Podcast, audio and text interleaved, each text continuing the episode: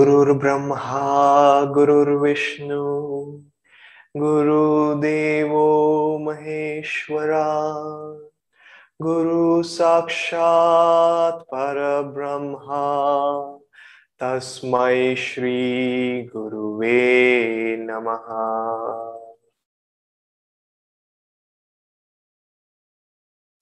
नमस्ते मित्रों, आप सभी का स्वागत है। हमारे आज की जो क्लास है, जो इसी पुस्तक पे आधारित है, परमहंस योगानंदा के साथ वार्तालाप।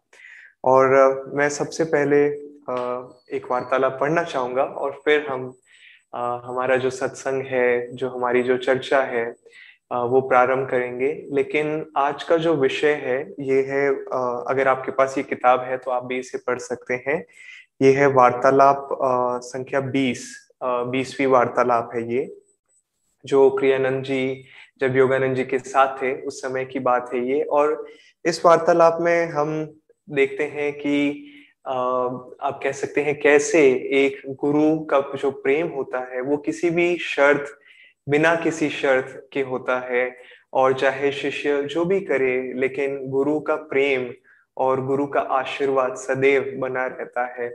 तो आइए ये कहानी सुनते हैं और उसके बाद में हम आ, कुछ देर के लिए इस कहानी में और गहराई में जाएँगे और देखेंगे कि कैसे हम अपने जीवन में इस उद्देश्य को लेके आ सकते हैं और इस राह पे चल सकते हैं कि कैसे हम भी एक गुरु की तरह बिना किसी शर्त के प्रेम और आनंद में रह सकते हैं।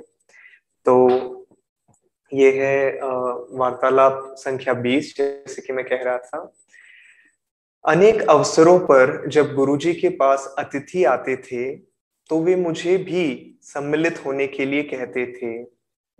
एक आगंतुक, गेस्ट या विजिटर जो थे, कई बार आया और हमेशा बड़े उत्साह के साथ, परंतु जब शिक्षाएँ ग्रहण करने की बात आती तो उसका उत्साह कम ही दिखता। गुरुजी ने मुझे उसे ध्यान की प्रवृत्तियों में निर्देश देने के लिए कहा। लेकिन इसके बाद जब वह अनेक बार निर्धारित समयों पर नहीं आया और न ही अपने न आने का कारण बताया, तब मैं समझ गया कि शिक्षाओं के सार को आत्मसात करने की अपेक्षा उसकी रुचि गुरुजी के साथ रहने की चमक दमक में अधिक थी। अगली बार जब इस व्यक्ति ने अपने आने का समय निर्धारित करवाया, तब मैंने गुरुजी, यानी स्वामी क्रियानंद जी ने योगानंद जी से कहा यह व्यक्ति सच्चा नहीं है। मुस्कुराते हुए गुरुजी ने बस टिप्पणी की अच्छा आज हम लोग मज़ा लेंगे। फिर जो हुआ, वह उस आगंतुक का वही उत्साह और जो वह था, उसके प्रति गुरुजी की मुस्कुराती हुई स्वीकृति। मुझे खेद है कि अपनी ओर से मैं ऐसी स्वीकृति से बहुत दूर था। बाद में गुरुजी ने यानी योगानंद जी ने मुझे कहा तुम उसके प्रति कितने नीरस थे। यदि मैं तुम सबके प्रति इस प्रकार अश, अक्षमाशील रह, रहता तो यहाँ कितने लोग बचते? वास्तव में उस व्यक्ति ने अपने संपूर्ण लंबे जीवन में गुरु जी के प्रति अपेक्षाकृत असामान्य रूप से एक निष्ठावान शिष्य के भाव को बनाए रखा। तो ये दोस्तों एक बहुत ही खूबसूरत कहानी है जहाँ पे हम एक गुरु और शिष्य के संबंध को देखते हैं और देखते हैं कि कैसे एक जो सच्चे गुरु होते हैं, जो संत होते हैं और एक सच्चा गुरु उनको फ़र्क नहीं पड़ता है कि शिष्य किस प्रकार से व्यवहार कर रहा है, उनका प्रेम सदा सदा के लिए रहता है। और मैं बहुत खुश था ये कहानी पढ़ के, क्योंकि स्वामी क्रियानंद जी को योगानंद जी ने कहा था कि जो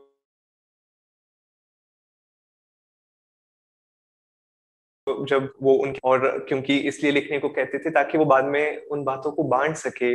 और इस कहानी में आप देखेंगे कि स्वामी क्रियानंद जी एक आप कह सकते हैं, जैसे कि वो कह रहे थे कि उन्हें खेद था कि वो उस स्वीकृति तक पहुँच नहीं सके, लेकिन फिर भी उन्होंने ये कहानी शेयर की क्योंकि ये हम सबके लिए एक सीख है कि और स्वामी जी अक्सर कहा करते थे और मैंने भी शायद स्वामी जी को कोट करते हुए मेंशन किया है कई बार कि एक सच्चा गुरु इसीलिए नहीं आता है, इसीलिए पृथ्वी में जन्म नहीं लेता है कि वो दिखा सके सब लोगों को कि वो कितना महान है और वो कितना बड़ा है। लेकिन वो इसलिए आते हैं कि किस प्रकार हम भी उनकी तरह बन सकते हैं, उनकी तरह हमेशा सदा आनंद में रह सकते हैं, उनकी तरह हम बिना किसी शर्त के लोगों के साथ प्रेम कर सकते हैं, उनको अपना प्रेम दे सकते हैं।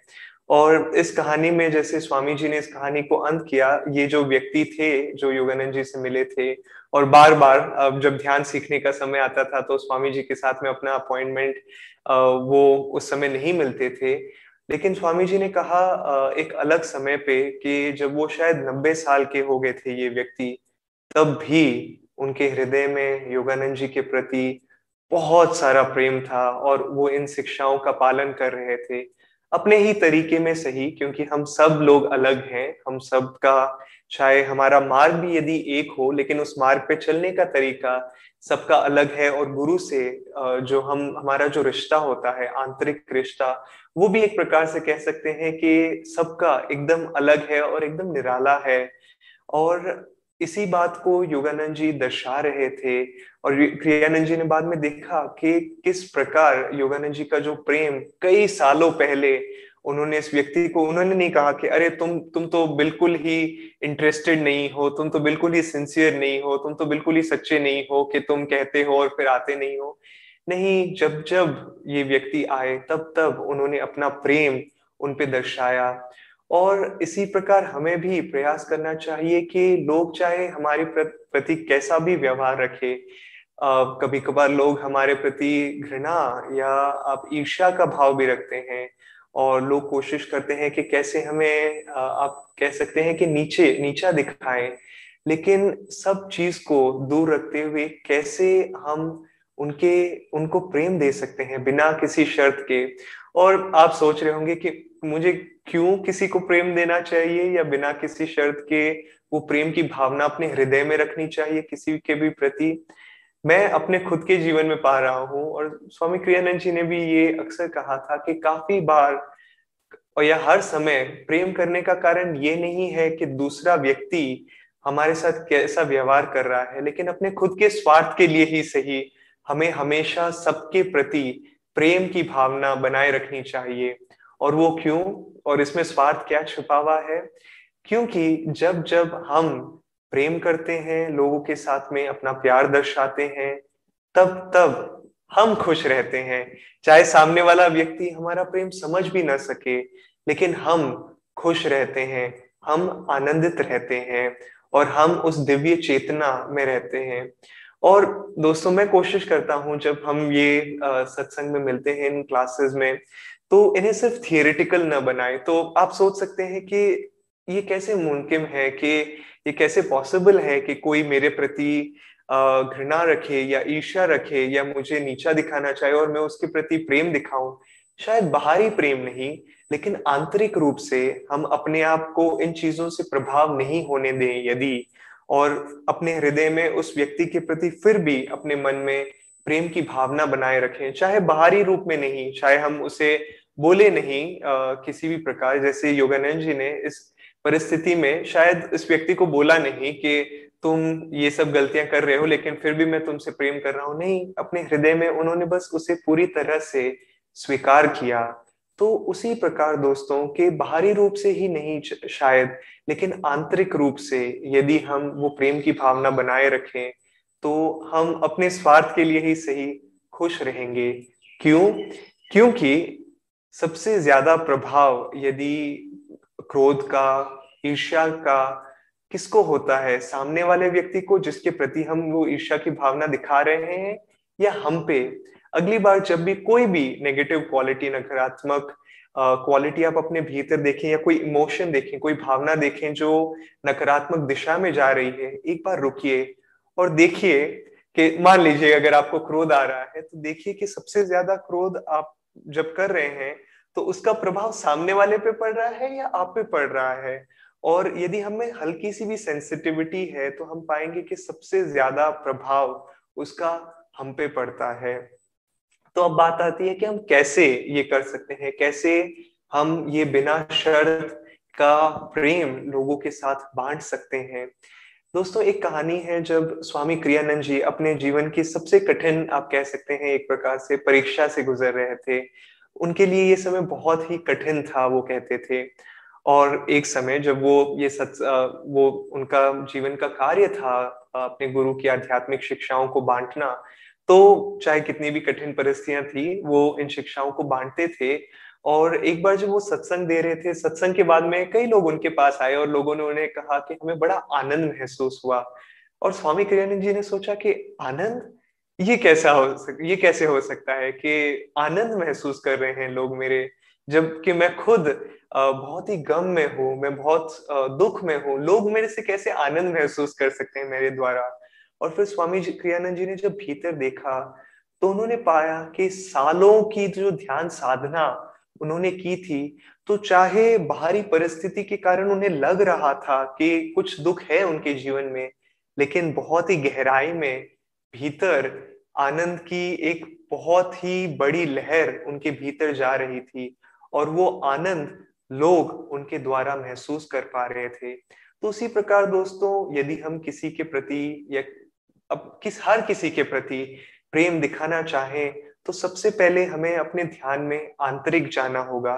इतना गहरा, और हम क्यों प्रेम नहीं कर पाते हैं लोगों से, या प्रेम नहीं दे पाते हैं, क्योंकि हम सोचते हैं कि मुझे ये व्यक्ति इस प्रकार मेरे साथ व्यवहार कर रहा है, या मुझे वो अच्छाई मेरे से अच्छे प्रकार से बात कर रहा है, या मेरे से वो अच्छे प्रकार से बात नहीं कर रहा है, या उसका व्यवहार मेरे प्रति अच्छा है, या उसका व्यवहार मेरे प्रति अच्छा नहीं है, या मेरे बारे में वो व्यक्ति दूसरे लोगों से इस प्रकार की बातें कर रहा है, और इन सब जो वाक्य मैंने कहे थे, इस सब में एक चीज़ बहुत कॉमन थी, और वो था मैं और मेरा, कि ये व्यक्ति मेरे प्रति क्या व्यवहार रखता है, क्या भावना रखते, रखता है, और जब ये मैं या अहम चला जाता है, तब जाके हम हकीकत में पाते हैं कि हम सब ईश्वर की संतान हैं, जिस प्रकार उस व्यक्ति की सृष्टि ईश्वर द्वारा हुई है, जिस प्रकार मैं ईश्वर का, की संतान हूँ, उसी प्रकार वो सामने वाला व्यक्ति भी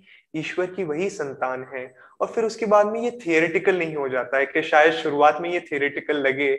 एक बार मेरे जीवन में भी ऐसा समय आया था जब कोई एक व्यक्ति था जो मुझे हर दिशा से वो मुझे आ, दुखी करना चाहता था और कुछ हद तक जान मूझ के और मैं नहीं चाहता था कि मैं वो भावना जिस प्रकार वो व्यक्ति मेरे सामने भावना रख रहा है मैं भी उसी प्रकार की भावना रखूँ। और मैं मैंने आध्यात्मिक शिक्षाएँ पढ़ी थी लेकिन मैं ध्यान नहीं करता था उस समय तो पूरा हर चीज़ थियोरिटिकल था मेंटल था सिर्फ़ दिमाग में था कि नहीं नहीं वो और मैं हम सब ईश्वर की संतान हैं तो मैं उसे प्रेम करता हूँ। और मैं बार बार ये बोलता था, जो अच्छी बात है, लेकिन मेरे हृदय में उस प्रकार की भावना बिल्कुल नहीं थी। लेकिन जैसे ही मैंने ध्यान करना शुरू किया, कुछ समय लगा, लेकिन फिर उसके जो आप कह सकते हैं, कार्य थे, उसके जो बाहरी एक्शंस थे, उस, उनसे मेरे को प्रभाव होना बिल्कुल बंद हो गया था। मैं बस ये महसूस करता था कि वो व्यक्ति चाहे जो भी है, कर सकता है। लेकिन मैं अपने जीवन में क्यों किसी भी प्रकार की घृणा रखूँ सामने वाले के प्रति? और फिर धीरे धीरे जैसे जैसे मेरे हृदय में वो प्रेम की भावना बढ़ने लगी चाहे मैंने उस व्यक्ति को एक शब्द ना बोला हो लेकिन धीरे धीरे फिर भी वो व्यक्ति बदल गया और उसने मुझे अटैक करना बंद कर दिया और वो मेरे जीवन से फिर उसने देखा कि नहीं मैं गलत कर रहा हूँ और वो व्यक्ति अब मेरे जीवन से बाहर चला गया। मैंने कुछ नहीं किया। आ, बस एक चीज़ जो की थी वो थी अपने अंदर गया अपने भीतर गया और वो आनंद की भावना और वो प्रेम की भावना बनाए रखी कि मैं ईश्वर की संतान हूँ और सामने वाला व्यक्ति भी ईश्वर की संतान है। हाँ मैंने उसके लिए प्रार्थना ज़रूर की थी। तो मैं ये सब इसलिए बोल रहा हूँ दोस्तों कि काफ़ी बार हम जीवन में उन लोगों से मिलते हैं जो शायद हमारा भला नहीं चाहे, लेकिन चाहे जो भी हो जाए, हमें हमेशा एक निस्वार्थ भावना रखनी चाहिए और देखना चाहिए कि बिना किसी शर्त के हम कैसे वो प्रेम देते रह सकते हैं। जब स्वामी क्रियानंद जी योगानंद जी के पास में सबसे पहले गए थे और उनसे मिले थे तो योगानंद जी के पहले शब्द क्या थे उनसे? आ, मतलब उनके सबसे पहले शब्द तो ये थे कि आइए बैठिए मैं आपकी क्या सहायता कर सकता हूँ? लेकिन जब स्वामी क्रियानंद जी ने कहा कि मैं आपका शिष्य बनना चाहता हूँ तब योगानंद जी के सबसे पहले शब्द थे कि मैं तुम्हें अपनी बिना शर्त का प्रेम देता हूँ। और ये जो वाक्य था योगानंद जी का ये जो शब्द थे ये सब उनके सारे शिष्यों के लिए है। और ये हर सच्चे गुरु के उसके हर शिष्य के लिए है। और ये हमें याद रखना चाहिए कि हम उनका प्रेम उतना ही अपने जीवन में महसूस कर सकते हैं जितनी हम अपनी चेतना को ध्यान के द्वारा और अपनी निस्वार्थ सेवा के द्वारा अपनी चेतना को खोल सके। और इस कहानी के साथ में मैं दोस्तों आ, हमारा जो ये सेशन है, वो अंत करना चाहूँगा कि एक बार एक व्यक्ति था जो योगानंद जी से मिला था और बाहरी रूप से यदि आप देखें तो वो बिल्कुल पूरी तरह से आप कह सकते हैं सांसारिक दिखता था। उसकी जो बातें थी, वो हल्की सी शायद लगती थी कि वो मोह या माया में है। उसका बैठने का तरीका तरीका स्वभाव, सब कुछ कुछ हद तक आप कह सकते हैं कि सांसारिक लग रहा था। और शायद उसे पता नहीं था कि एक गुरु से किस प्रकार बात करते हैं क्योंकि वो अमेरिका में था। आ, लेकिन इन सब के भीतर चाहे वो जो भी शब्द बोलता जब वो योगानंद जी से मिला वो इसी प्रकार से था। लेकिन उन सब के भीतर उन सब बाहरी चीज़ों के भीतर योगानंद जी उसके हृदय में एक सरलता देख पा रहे थे और उसे उस सरलता में उसको वो प्रेम देख पा रहे दे पा रहे थे। तो दोस्तों, कोशिश करते हैं कि शायद लोग बाहरी रूप से कुछ भी और कैसे भी व्यवहार करें, लेकिन उसके अंदर, उनके भीतर यदि हम झाँक सकें तो हाँ हम तो ज़रूर लोगों को प्रेम दे सकेंगे, लेकिन जितना प्रेम हम बांटते हैं, उसी प्रकार हम अपने हृदय के द्वार खोल देते हैं ईश्वर और गुरु के प्रेम को स्वीकार करने के लिए। कभी कभार स्वामी क्रियानंद जी जब सत्संग देते थे तो वो बीच बीच में बात नहीं कर पाते थे और वो इसीलिए नहीं बात कर पाते थे क्योंकि वो कोई पॉइंट भूल गए हैं या कुछ उन्हें याद नहीं आ रहा है। लेकिन वो ईश्वर का प्रेम और आनंद इतना भर जाता था उनके भीतर कि वो कहते थे कि मुझे कठिनाई आ रही है बात करने में क्योंकि मैं अपने भीतर इतना आनंद महसूस कर पा रहा हूँ। क्या ये एक जीवन में हमारे लिए भी एक आशा नहीं है कि हम सब उस, उतना आनंद महसूस कर सके? तो आइए दोस्तों, हमारी साधना, हमारे आध्यात्मिक मार्ग के द्वारा हम भी वो बिना शर्त का प्रेम बांट सकें और उस बिना शर्त के प्रेम को अपने जीवन में महसूस कर सकें। ओम शांति शांति शांति।